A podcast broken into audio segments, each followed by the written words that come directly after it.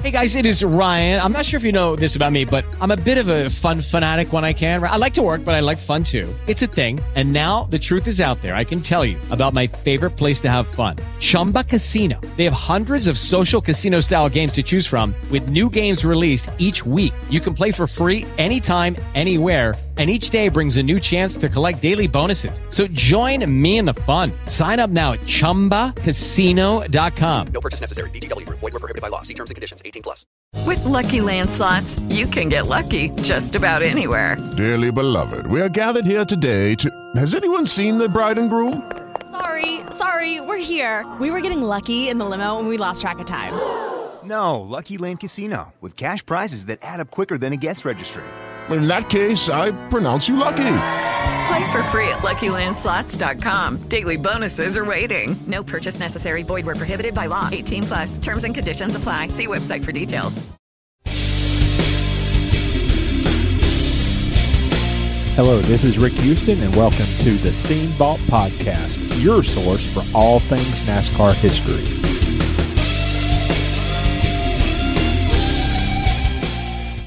Hello, it's your host, Rick Houston. I know that you were probably tuning in this week expecting to hear the second part of my interview with Junior Johnson, and we will get to that next week. But this week, I felt like it would be more appropriate to share some memories of the legendary motorsports journalist Tom Higgins, who passed away on Tuesday morning. Now, I personally did not know Tom. I personally did not know Tom that well because when I got into the sport, he was already uh, well into his third or fourth decade of covering NASCAR. And so he was already, I'll be honest with you, he was already a pretty intimidating figure. I remember very vividly standing in the Enfield media center, in the lobby of the Enfield media center at Charlotte, in I believe it was October of 1992. I don't remember who I was talking to, but something happened and it was very funny and I laughed out loud and it was a loud laugh, evidently too loud. And from the working area of the media center, Tom Higgins bellowed at the top of his voice, Quiet! And in that deep North Carolina mountain voice of his, it shook me to the very depth of my being. I mentioned on Twitter, I just about peed in my pants right then and there. And I knew for a fact that my career in motorsports journalism was over because, for lack of a better way to put it, Tom was pretty much the godfather. His word was law in that media center. And, and when he spoke, people jumped. And I certainly did that time. And certainly, my boss, Steve Waid, was Tom Higgins' best friend. And Steve is not here this week. I, I, felt like it would be more appropriate for him not even to worry about doing this podcast this week. He certainly got more important things on his mind to talk about. And I didn't know the connection between Tom and Steve when I got into the sport, before I got into the sport. But Dick Beaty, at that time, the recently retired former Winston Cup director, he lived in the same small town as I was working in at the time, Sparta, North Carolina, up in the mountains, the beautiful North Carolina mountains. He and his wife owned a cabin up there.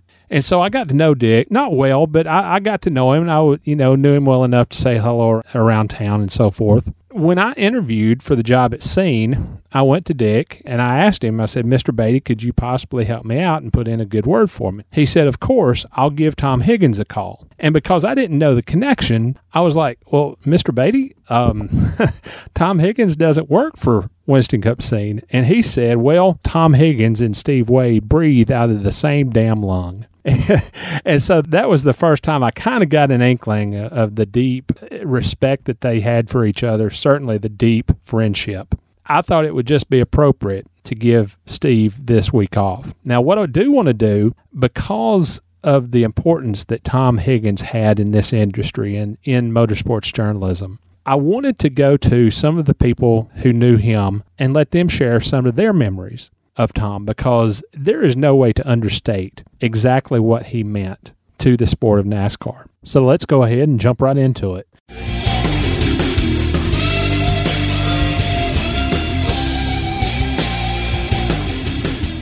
First up, I'm honored to have NASCAR Hall of Famer Rusty Wallace join us. Rusty, so many people have so many different memories of Tom Higgins, but I really wanted to get the perspective of a driver and somebody that covered him and, you know, had those kinds of interactions with him. What do you remember about Tom Higgins, the journalist and the man? Well, I guess the first thing I remember about Tom, he's just such a honest person and such a such a nice person. There's there's there's a lot of reporters out there nowadays, people reporting on our sport and different sports that are just doggone it, they're always trying to find the dirt, you know, the the, the, yeah. the bad stuff. And Tom was a guy that was so honest and so into the actual performance of the car and how the athlete was doing and Tom would sit down with me and just ask me tons of questions, and I was dead honest with him, and he always just wrote so fantastic. I thought. I mean, whenever whenever Higgins come up to me and Tom wanted to do an article on me, I was like absolutely honored. I'm like, oh my god, this is cool that Tom Higgins is getting a hold of me because I know this is going to be a good one. And so Tom was just like uh, one of those guys that whenever he went to any of the drivers, I speaking for myself now, but I think the rest of them would agree that when they saw Tom coming, they went, "Oh, this is going to be good. I definitely want to sit and talk to this man because when he writes about me, it's going to be, you know, it's going to be have some stu- substance, and it's not going to be somebody just trying to find dirt on something. I, that's what I call it. I call it dirt. It was just." He was just such a, a, a wonderful person. He understood the sport. He understood the ups and downs of everything, and he wrote so awesome, in depth, and wonderful things about me and different drivers. And so I was honored to have Tom ever to do an article on me.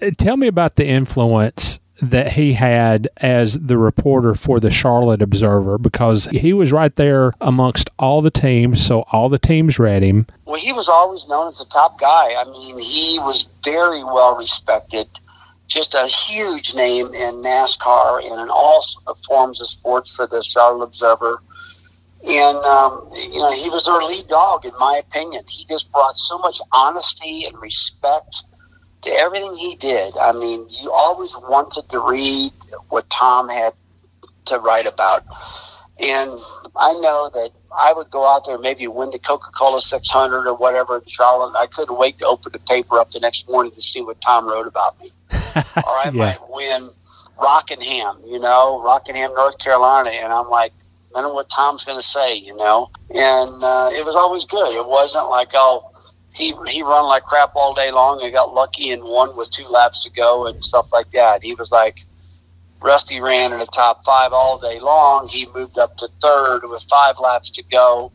His team was working hard on the pit stops, and when it counted, they made it happen. And he drove to victory with five laps to go. And he made it drama- dramatic, but he made it honest. He was not the type of guy that wrote doom and gloom uh, just to get a reaction. He wrote with honest, with honesty and respect. And I can honestly tell you, without a doubt, that Tom Higgins, in my opinion, was respected by every driver and every car owner in this sport. I cannot think of one person that would have any problem with the way Tom wrote about him. And anytime that Tom would write about him, buddy, they better believe they just got a gift to them because this man was incredible.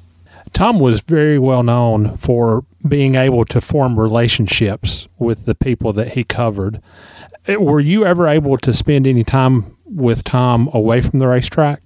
No, I was not able to spend time away uh, at the racetrack uh, like maybe other drivers were, and I think it was because Tom was, uh, you know, Tom knew the, older drivers more than he knew me. I came from St. Louis, Missouri, and I was just this young guy getting going. Uh, but I was still right there in the meat and potatoes and when Tom was doing some great writing about everybody. But he had a better relationship with, you know, Richard Petty and Dale Earnhardt, guys like that that he had with me. Although him and I were great friends, we were. And and again, I just every time he wrote, it was just like, oh my gosh, this guy's writing about me. I'm so excited to be able to have a story written on my race or about me or a behind the scene scene story by Tom Higgins because you just knew the guy was going to do you right. He just you just knew that he was going to not exaggerate and write something that wasn't true. He was going to write the real deal, and it was just the right way of doing it. And he was just fantastic. Rusty, your first cup race was in 1980, and I think your first full time year was in maybe 83, 84, somewhere in there. I would assume that as much as he wrote about you for as long as he did, that at some point there might have been a story that you didn't like. You might have been spun out a little bit about. How did you handle those situations if and when they did happen? Well, I obviously didn't like anything that people wrote about me bad, but I knew if I did something was questionable and controversial, I was going to get a read about, and so I respected that. I don't, I can't tell you I liked it. You know, I don't think anybody would like Yeah. anybody writing anything bad about him, but you know, it's what you got to do. If he does something wrong out there, if it was controversial, you're going to get wrote about. And I had plenty of that uh, by a lot of reporters in Tom about me. But you know, he was the type of guy that look, I'm if I if I can find a way. I honestly felt like Tom was the type of guy. If I can find a way to give you a little break, I'm going to give you a little break. I'm not just going to go for the juggler every single time and try to bury you all I possibly can. He was not that type of guy. He he could see between the lines. He knew how tough it was the times out there. You know, uh, you know, lap down and two laps down after you've been leading the race and you're frustrated to hell and you're cussing like a madman on the radio. Surely not. yeah, and all yeah, all hell's breaking loose. He's the type of guy that man, I get it, I understand it, you know, and that's the. I, I guess summing it up, I could. He's just such a. He just got what we were about, and he always gave us the benefit of the doubt. But he always reported the the truth about the sport and the exact thing about the sport. I'm going to miss him a lot. He was just a cool dude, a big person, tall in stature. When you looked at him, you didn't look at him, you looked up at him. Yeah. And it was just gave you that feel, you know, like he, uh, th- you need to look at this man, you need to respect this man because this is a big person walking up to you that's got a, a, a you know, a, a great following that always done people right. And you just, um, he just immediately demanded respect. Uh, at least that's the way I felt. Basically, what I hear you saying is that he was fair in his reporting.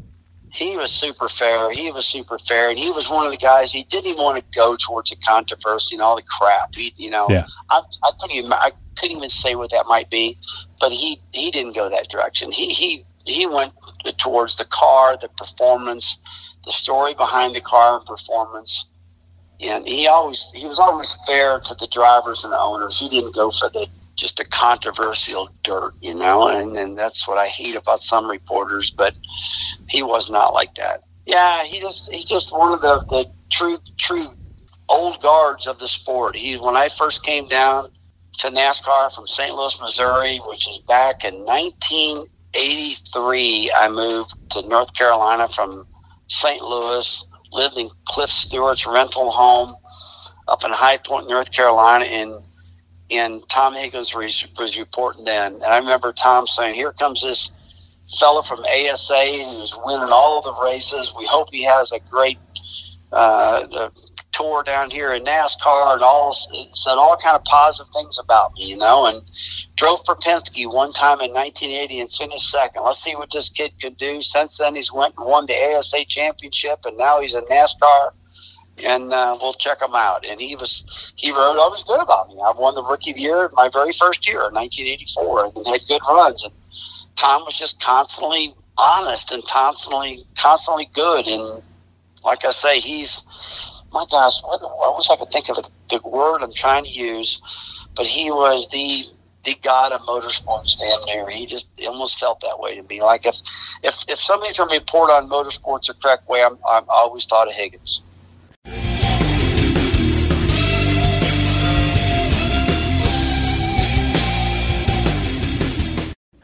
Joining me now is none other than Deb Williams. And I got to tell you, I absolutely owe my career to Deb and to Steve because they took a chance on a, a, a basically unknown reporter who was working at a small weekly newspaper in the mountains of North Carolina. And Deb and Steve hired me. And I will forever be grateful for that. Deb, how you doing?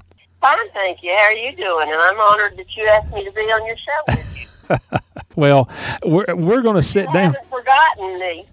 No, absolutely. I haven't forgotten. How in the world could I do that? I do want to ask about your memories of Tom Higgins. obviously he was such an important part of this sport for such a long time. What are some of your memories of him?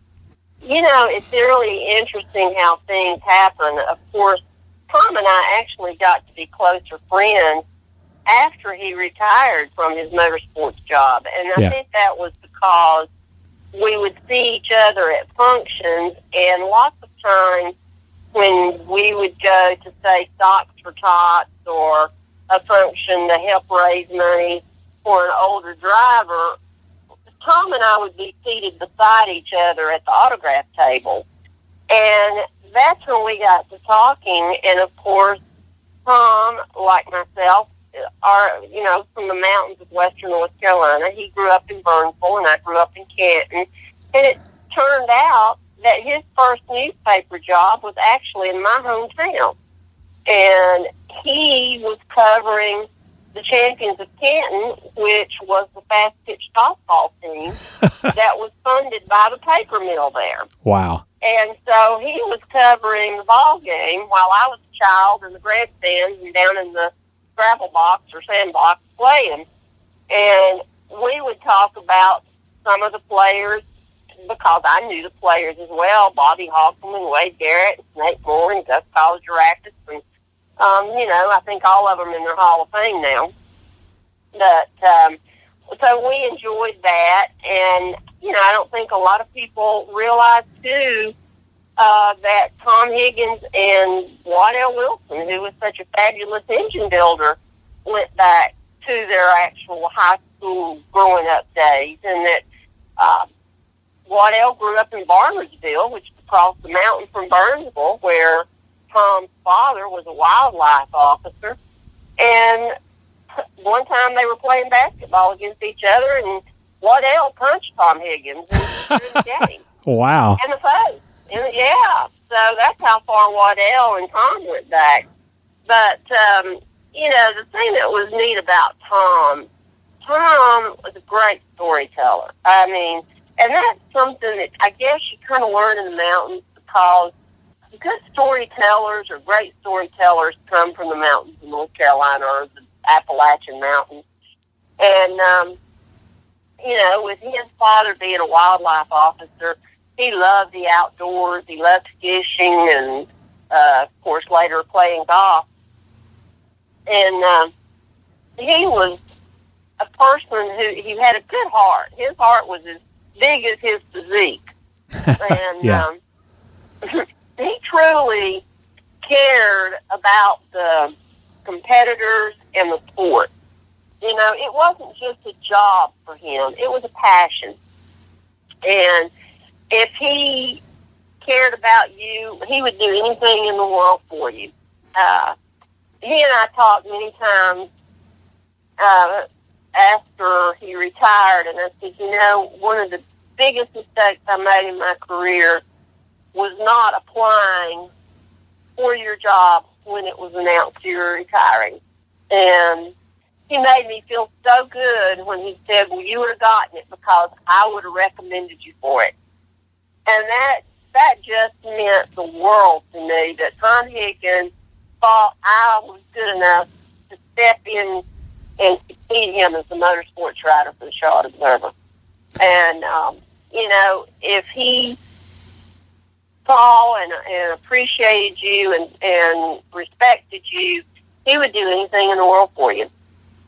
And it didn't matter if you were Buddy Baker or Dale Earnhardt or Deb Williams or whoever. I think that applied. I think that kindness certainly applied with him. Oh, it did. It did, most definitely. And, you know, of course, the friendship that existed between him and Steve Waid was no secret. And I Yeah. don't, I, I, have to admit, I often call them the Bobbsey twins.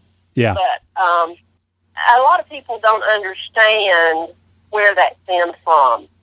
And once you knew the story of where that stemmed from, it suddenly made sense.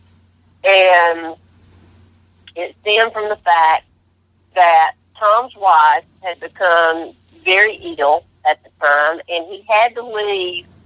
My memory serves me correct. It was Darlington, and Steve I don't remember if Steve was working for the Martinsville paper or the Roanoke paper, but uh, there was a story breaking at Darlington, and everybody knew that it, it could break when Tom had to leave to to come back to Charlotte because of his ill wife. And um, you know, some of the other reporters were going to stab him in the back. Basically, was what Yeah. it amounted to. And oh, the Charlotte, you know, the big motorsports writer for the Charlotte Observer missed the story. Well, Steve Waid made sure that Tom did not miss the story Yeah. and Steve gave Tom the call that he needed to do his job while he was also taking care of his family. Yeah. And um, you know, he he was a Tom was a very loyal person, and if you showed loyalty to him, he had your back and was loyal to you as well. everybody basically that I've talked to so far has mentioned the drivers who had trust in Tom, but he also had trust within the media corps in general and with Steve Waid in particular.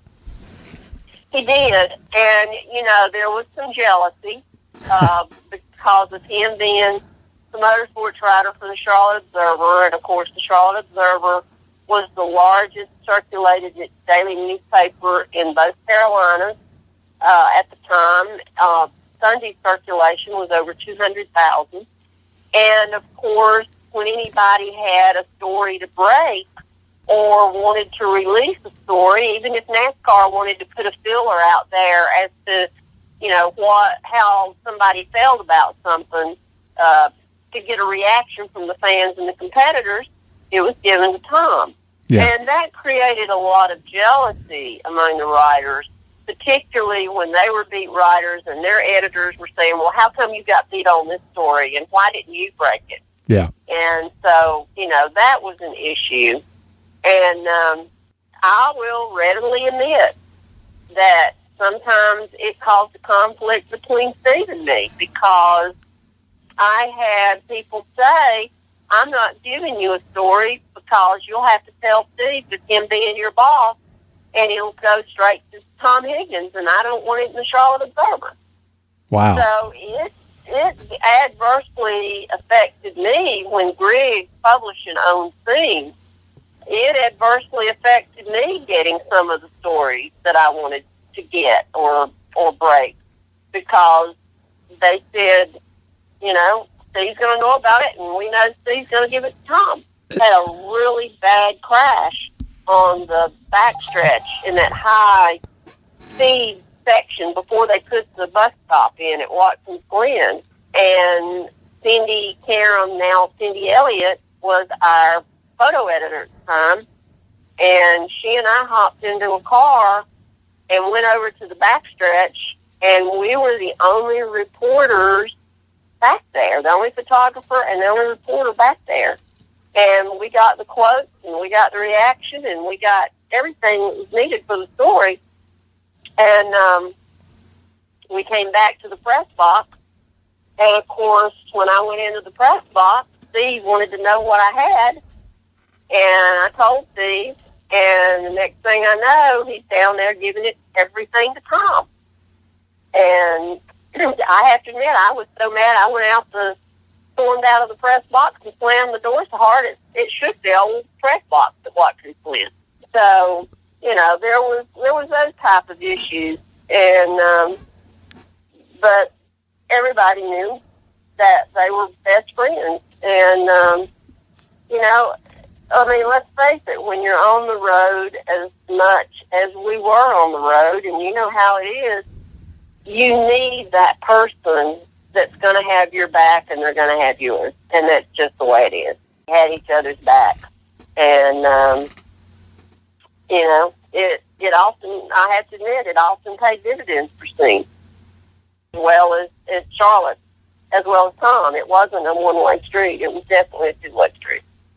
Tom loved his playing his poker, and that first media tour in 1983, we only had one bus, and there was a poker game going back in the back of the bus, from when we were going from shop to shop, there was always a poker game going. Surely not. Surely not. Oh yeah, just like in the just like in the hospitality suite at the uh, National Motorsports Press Association convention, and uh, you know, at night after the media tour functions were done at the hotel, there was there was always a poker game, and you know, if Barney Hall was there, and he was in on it too, and. I don't remember Barney. I think it was in Barney and Tom. I don't remember who the others were, but Yeah. those were two big poker players back then. But yeah, Tom, um, Tom, like I said, Tom cared about the sport. He cared about people, and that was what made him special. You know, you don't see a lot of that in the media today. You don't see the relationship that the media had with the competitors then Right. today. And I think, again, that was because they knew he wasn't using them as a rung on his career ladder, like a lot of people do today. Deb, is there anything else that you'd like to add? You know, Tom also, and a lot of people may not know this, after he had oh, he had problems with arthritis in his back, which was why he was kind of bent over in his later years. If anybody saw him at the NASCAR Hall of Fame a couple of years ago, but he knew when he had one uh, health procedure, he was going to have to get out and walk a lot, and he knew he needed something to make him get out and walk, and he got a little dog. Hmm. And Yeah. the dog's name was Zorro. And he was so fond of that dog. And the, of course, the dog adored him as well. But I know we were at an autograph session a few years ago at the museum in Mooresville on Highway 150. And he said, you know, I've got Zorro in the car and I just really don't want to leave him in there. And I said, well, go get him and bring him in here and put him in your lap. He'll be fine. And, um, of course, that was an instant, an instant attention grabber. He went out to the car and got the dog and brought him back in. And he sat there, Tom sat there and signed autographs with the dog in his lap. And uh, the dog was just as good and never made any problems or, you know, and of course everybody that came through the line made over the dog as well as Tom. But um, thankfully, these last few weeks when Tom was at a hospice house in Mooresville, at the Serenity House, occasionally his friends uh, would, his uh, female friend and maybe some other relatives would bring the dog over and let the dog in bed with Tom. So you know that that was that was good, and um, but he he loved after he went back home after he had his stroke last year that left him paralyzed on his left side. We were talking one day on the phone, and he was talking about how he enjoyed being at home, where he could watch the squirrels play on the outside and watch people on the golf course. And he enjoyed, loved the outdoors just so much. Loved fishing on the Outer Banks or, you know, fishing in the mountains. And uh, there were times after the Bristol night race, he always, and, and Steve would go with him, after that Bristol night race on Saturday night, on Sunday they would drive to Mount Mitchell and they would play golf at the Mount Mitchell golf course. And um, you know, he he was uh, he had a booming voice. Uh, I'm sure most everybody knows his nickname was Pappy. Yeah. And uh, if you caught him the wrong way, you heard that booming voice in that media center of that press box. I have no idea what you're talking about. Absolutely none. Uh-huh. Yep. Yeah. Yep. Particularly if there were a lot of people talking and he was on deadline.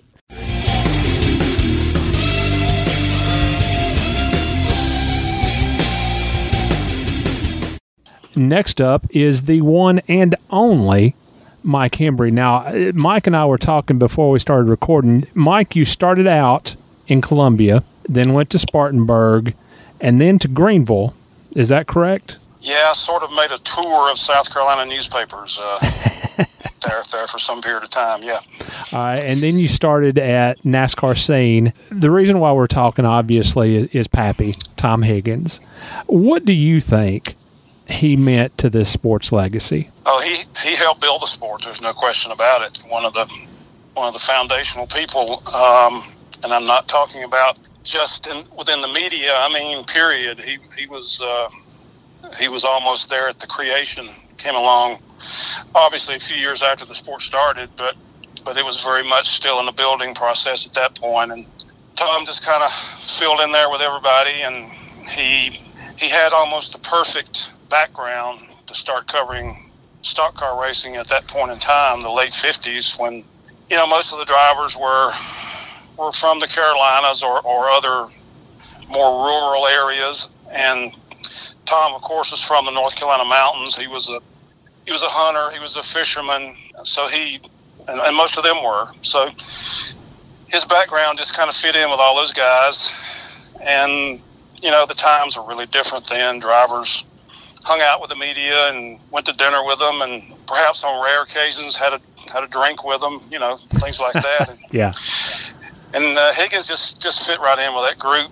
They they all became really tight really quick, and so he heard all the stories. He knew all the stories. Wrote most of them. Some you couldn't write, but the ones you could, he, he pretty much wrote them over the years, and uh, just had a had a crazy long uh, backlog of, of great stories about, particularly about the old timers. Well, you know, you being based in South Carolina for as long as you were, I, I would assume that you built up a, a fairly good relationship with Bud Moore's team, David Pearson, you know, some of the other South Carolina folks, Cotton Owens. But Tom being based in Charlotte, writing for the Charlotte Observer, he basically had relationships basically with everybody in the sport. What does that kind of trust and that kind of relationship between a driver or a team member, team owner mean with a member of the media? Oh, I think it means everything to to, to both parties, uh, and it, and it's changed so much that that kind of relationship anymore is is nearly impossible to uh, to have developed because of the way the sport has changed. The the contact between media people and drivers is is so different now than than even 15 years ago, much less back in the 60s. You know, Tom's uh, Tom's kind of beginnings. Um, it meant that when things happened, a driver or maybe a, a crew chief that Tommy got to know pretty well, they weren't afraid to pick up the phone and call Tom and say, "Hey, you you might not know this, but I've heard that driver X is going to be moving over to Team Y, and uh, Yeah. they're going to talk about it next week. But I can tell you for a fact it's going to happen." And Tom had enough trust in people like that to to go ahead and, and run with that story after I'm sure he confirmed it with somebody else.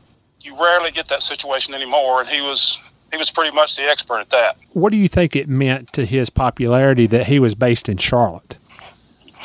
It helped because the, the, the sport was growing there in those years. Um, you know, back in the in the early '60s, it you could quite possibly call Spartanburg the, the capital of the sport. Right. A lot of the teams were based there. Yeah.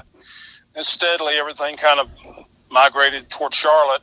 I think largely in, in- because the track there opened uh, around that same time, and uh, it was just natural for for the sport to kind of follow one of the first big tracks uh, built in that period. Um, and, and Tom was also fortunate to, to work at the Observer, which um dedicated itself to covering the sport the right way. Uh, eventually, putting him on the road every week for every for every Cup race, and nobody else had, had made a commitment even close to that at that point in time. So, when the racing people found out that whoever worked for Charlotte was going to be there every week, it became natural for them to asso- associate media coverage with that person, with that paper. So it gave Tom a, a really good in um, almost from the beginning do you have any stories about Tom that you would like to share that maybe you could share? well, he he, um, he, worked really hard at the racetrack. Um, uh, one thing I remember about him is once he got his material together and he sat down at, at the uh, first the typewriter and later on the computer to write his stories, he he didn't really want to be bothered. He was he'd get upset when the, he'd get upset when there was too much noise in the press box and media center, and uh, but five seconds after he finished, it was it was party time again, and, and he was ready to go. Um, and there are legendary stories about the media back in the '60s and '70s. Um, and they and some of those stories became legendary and, and legendary and largely not mentionable because of, of, the antics involved, and because quite often the uh, some of the drivers were involved. You know, um, some driver would come along, pick up a couple of media guys, and they would go out to uh, let's describe it as maybe a tavern nearby and, and have a few too many drinks and before you know it, there was a drag race on the local highway, or somebody was driving a rental car into a swimming pool on a dare, you know, things like that. And, and Tom was around for some of that. Um, he talked about some of that stuff occasionally, and some of the weird stuff that uh, he and Buddy Baker would get into. He and Buddy became fast friends uh, really quickly and shared a lot of good times together. I remember Tom telling me when Buddy found out that he was going to have to have uh, surgery on his brain. Buddy called him and said, uh, Tom, I just want you to know I'm going to the hospital tomorrow. Got to have uh, a minor brain surgery. And Tom said he told him, well, Buddy, I don't think any surgery involving the brain is minor. so, so but uh, they, he and Buddy had some great times together, particularly uh, fishing on the mountain lakes and, and so forth. Uh, Tom really had a had a full life, both uh, in racing and, and, and other things. You know, he wrote, wrote for the uh, Observer about uh, out the outdoors at the same time he was covering racing, and was exceptional at that too. He knew the knew the hot spots to fish, and he knew the people to call to set up the best fishing trips and where the where the fish were biting, and he he knew so many people along the coast you could just pick up the phone and say, "Hey, you know, we're we're coming down next week. Where should we go?" That kind of thing, and and he found out quickly. It was a uh, it was quite a life. He was uh, I, I, I would wouldn't even think to hazard a guess how many people knew Tom really well. It had to be into the thousands because yeah. he was yeah he went everywhere and knew everybody wrote about so many different things, so many different people. Um, it was pre- pretty full 80 years. I think it's funny that you mentioned that he didn't like to be disturbed while he was working because I did tell a story in the intro to the podcast about making a little too much noise in the lobby of the media center and, and him calling me down. And I got to tell you, when Tom Higgins called you down in the NASCAR infield media center, it was like the voice of God. yeah he had a he had a pretty uh, authoritative, booming voice, no question about it. And uh, you're in pretty good company there. He uh, he had to do that more than more than a few times over the years. Well, now I don't feel so bad. So, yeah. Mike, anything else you'd like to share? I think that'll do it. I, you know, we'll just miss him. He he's been gone from the media centers for a while now, of course, but uh, still came around now and then to see everybody. Um, just a great a great guy, one you'd want to be buddies with. Uh, his memory is going to carry on for, for a long time.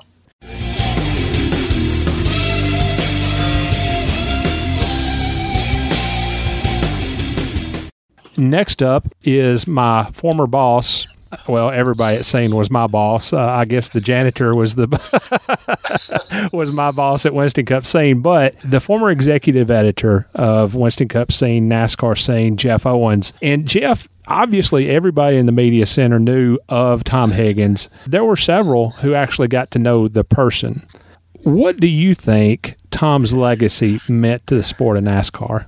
Well, you know, I think he was he was certainly the dean of, of NASCAR riders and the dean of the media. Um, you know, he had covered the sport uh, before you and I even got there. He had covered it probably for 20 or 30 years, dating back to the, the 60s and the 70s. And, and he was really one of the first, if not the first, uh, reporter that was out there at every single race. Uh, you know, he was working for the Charlotte Observer at the time, and uh, he was at every race, and everybody knew Tom. And, he was the guy who really, uh, from a from a newspaper and print perspective, who sort of helped uh, the sport grow into a national sport. Uh, he was out there at every single race and uh, talking to the drivers and, and writing about the drivers and helping them become the personalities that they were. You know, he you know he started back in the days of, of Petty and Pearson and Allison and Yarborough and all those guys, and um, you know just helped it become a national sport. And um, and and he by doing all that, Tom sort of became a, a legendary figure himself. Uh, if you covered NASCAR. Um, you know, back in those days and on up until, you know, the early 2000s, everybody knew Tom Higgins and uh, everybody got to know him. And uh, certainly one of the things that you enjoyed most was sitting down and hearing his stories uh, about the old days and the way things were back then and, and stories about certain drivers. And uh, that was the thing that I probably enjoyed the most about Tom. You know, when I first came into the sport back in 1992, uh, I was just learning. I didn't know a whole lot about the sport. It was totally new to me. And uh, one of the one of the ways that I learned was sitting down and talking to guys like Tom Higgins and Steve Waid. And uh, I'll never forget the many, many times that you know we all went out to dinner together on the road, and uh, it was it was an incredible time and and just incredibly entertaining. Just sitting back and and listening uh, to those two guys just tell stories uh, about the way things were back in the, the 70s and the 80s and in the old days of the sport. And uh, I would imagine everybody that's been around the sport for any length of time and knew Tom has got stories like that, and uh, we'll, we'll never forget them.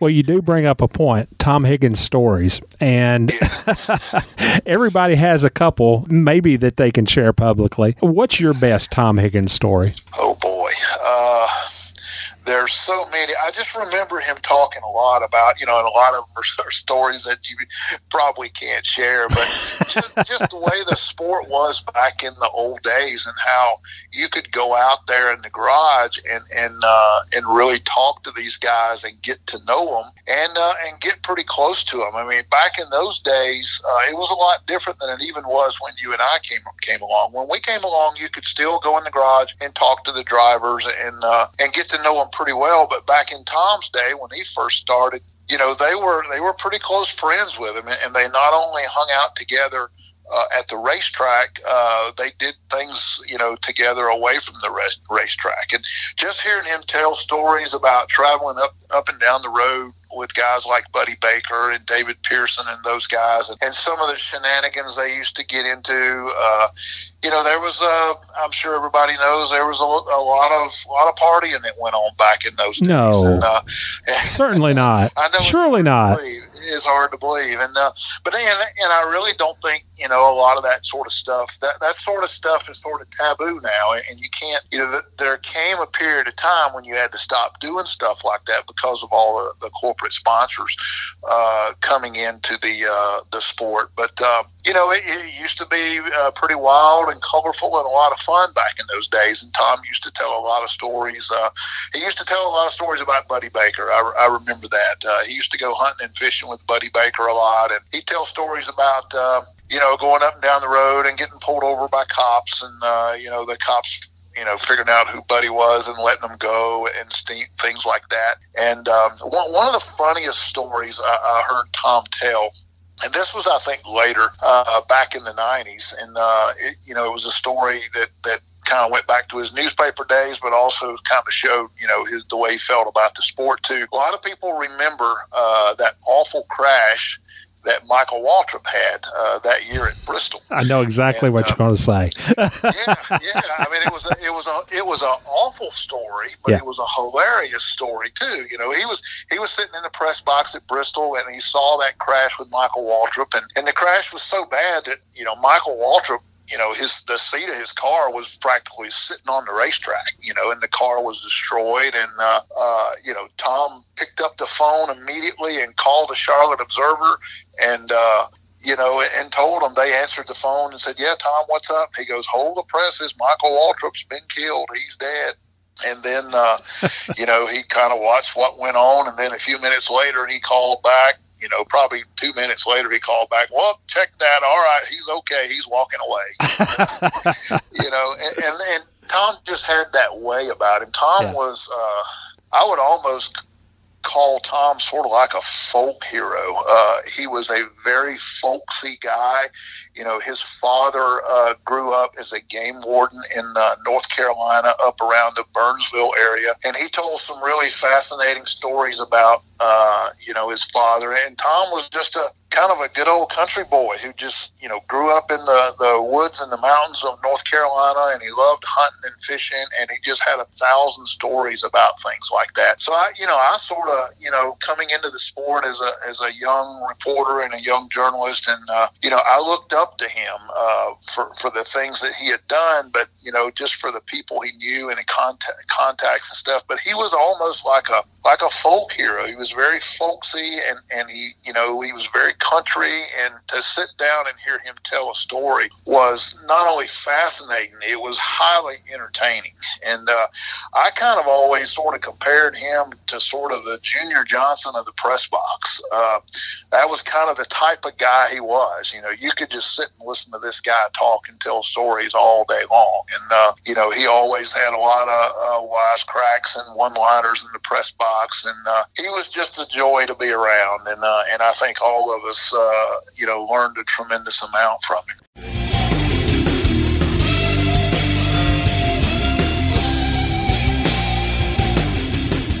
Next up is none other than Jay Wells. And I got to tell you, Jay is my hero. First of all, Jay, when I broke into the sport, he was a PR person for Skoal, U.S. Tobacco at the time. And Jay, you actually took me backstage at a Van Halen concert. I got to tell you, that is probably one of the number one memories that I have of my extracurricular activities based around NASCAR. Well, I remember that day I asked you if you wanted to, you know, climb in the car and go, and you kind of look at me like, "Are you really serious?" yeah, I really am, really am. I know, I know them, and they were kind of like, "Okay, sure you do, right, sure you do."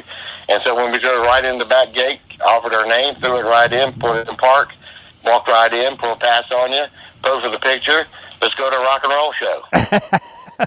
And you know what? I've got Alex Van Halen's drumsticks right now. I'm looking at them in my office. There you go. You know, in all honesty, I think that you have an incredibly varied resume because you actually started out as a tire buster for Goodyear, and those guys work for a living. like 1970 I was like 15 years old. Then went moved on to Huggins Tire Sales Goodyear, and then of course when that position came open, uh, there was an assistant position at Rockingham, and I ran into L.G. DeWitt and Benny Parsons, who were borrowing Ross Huggins' airplane in Atlanta because Benny had to go back home to get some work done on his back for his chiropractor.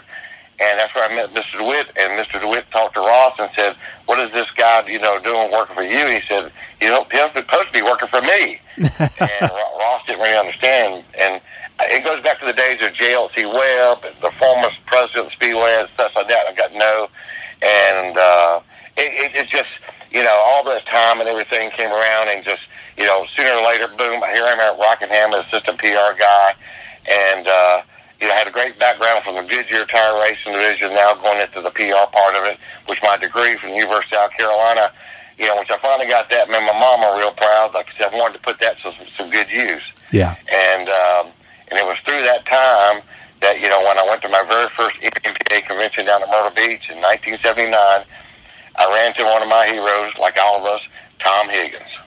And I could not tell you how nice of a guy and how much come forward he was.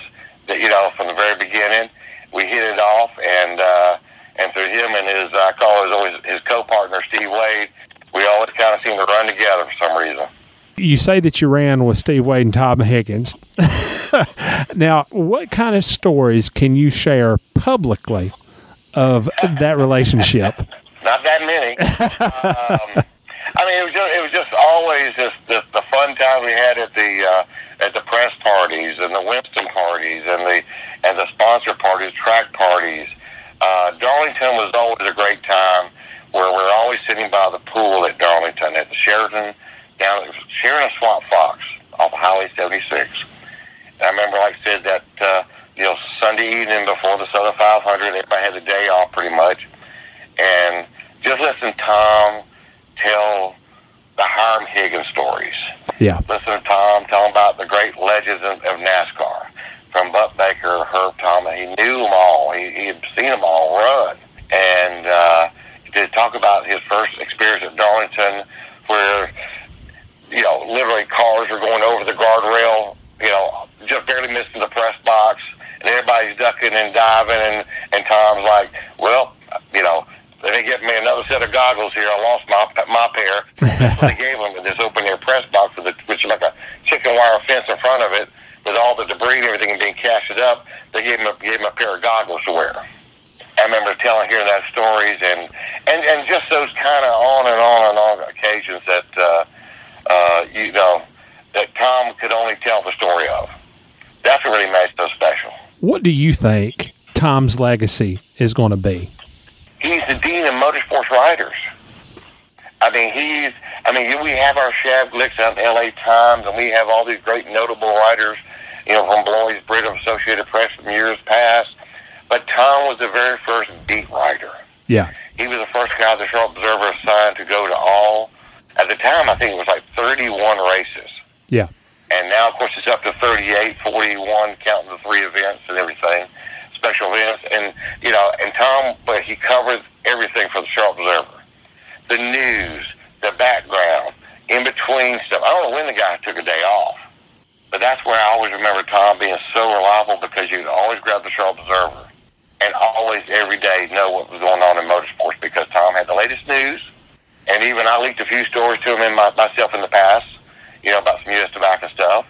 But, you know, Tom was the one that always kind of broke the story in a lot of ways because everybody always trusted him to be that guy to tell the story truthfully. Yeah.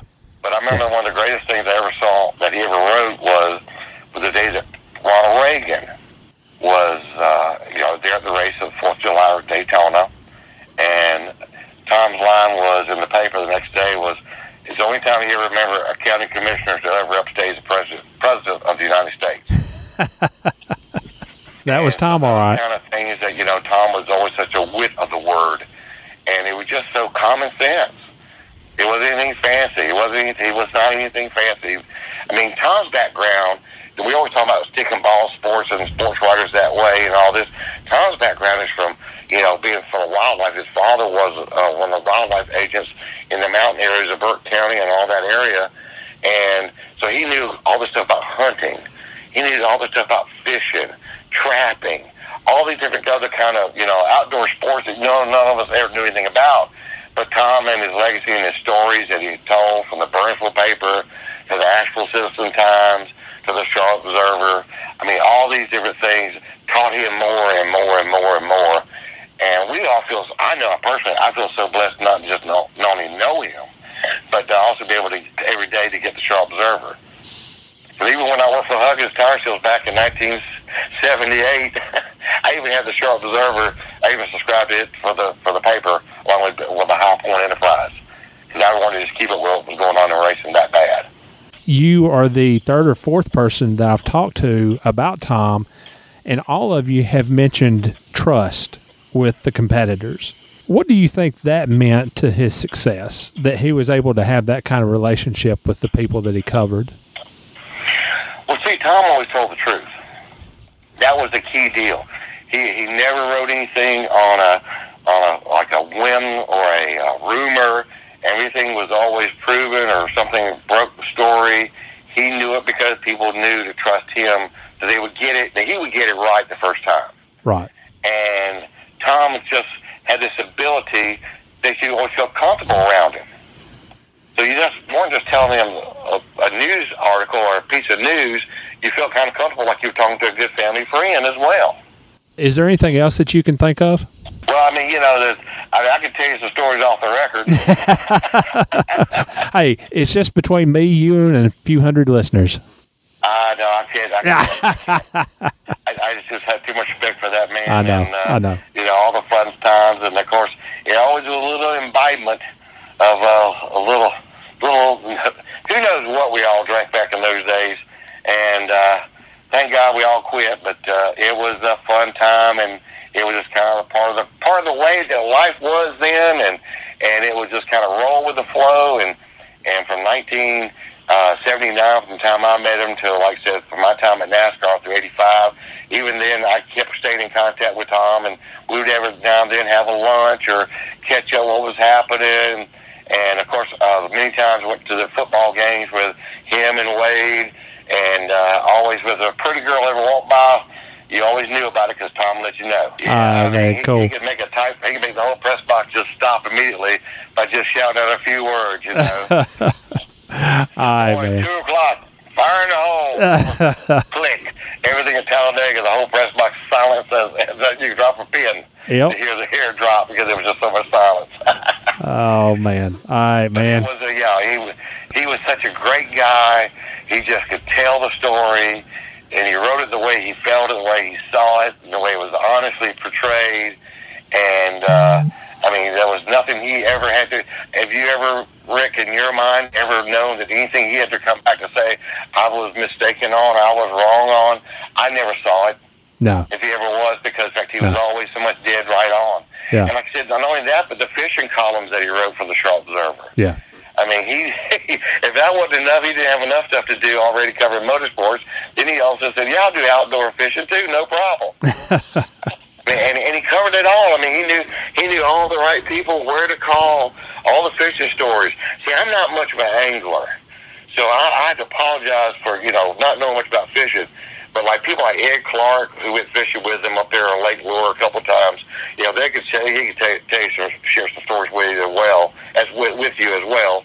But he was just, you know, the stories he would tell you about fishing and hunting and trapping and his his father and you know was a like I said a game warden and it just all these different stories. It just it, it's just such a legacy that I feel like such a blessing just to be a part of.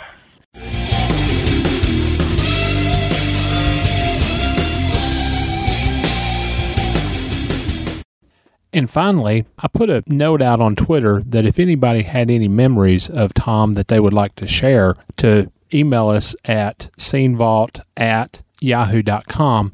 And I got a really cool note from Fred Petke. And he never met Tom, he never worked with Tom, but he wanted to.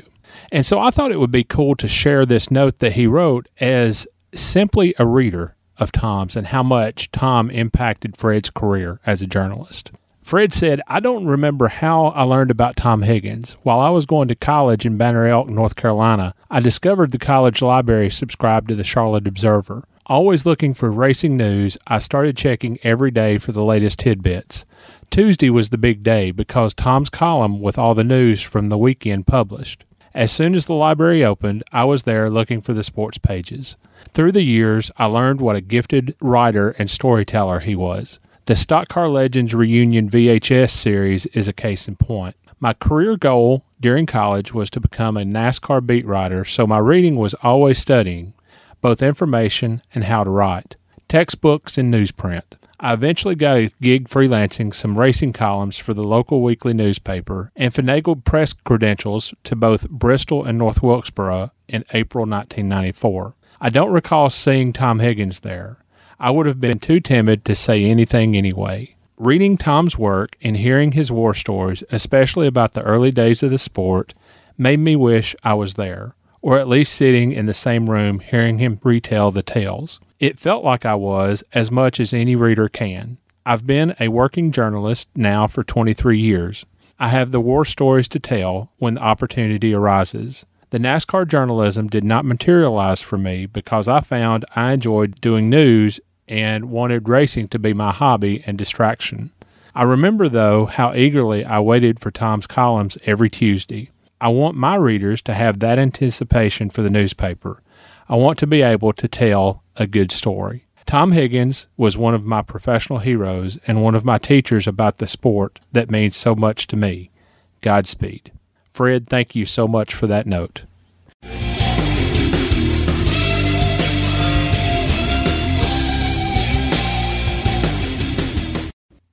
That about wraps it up for this episode of the Scene Vault podcast. And hopefully, you've been able to get a picture of who Tom Higgins was, not only as a reporter, but as a person as well. And that's my goal for this podcast is that you get to know the people, get past the fame and the fortune and the glitz and the glamour and that kind of thing. I want you to get to know the real people behind all these amazing events that they were able to take part in. Now, I've mentioned it in other podcasts, and I'm going to mention it in this one. You can support the production of this podcast on a monthly basis at patreon.com slash the scene vault podcast would truly appreciate your support over there or if you would prefer to help out with a single contribution rather than on a monthly basis you can do so at paypal.me slash the scene vault podcast so either way i really and truly would appreciate the support honestly, it would help me know that I'm doing the right thing with this deal. Also, I'd like to say thank you to Peter Salino and the team at Centire Media for your belief and support of this podcast. I truly do appreciate it, guys. I would also like to thank Joey Step and his band Frantic Radio Beings for the theme music. And so until the next week, Pappy, rest in peace.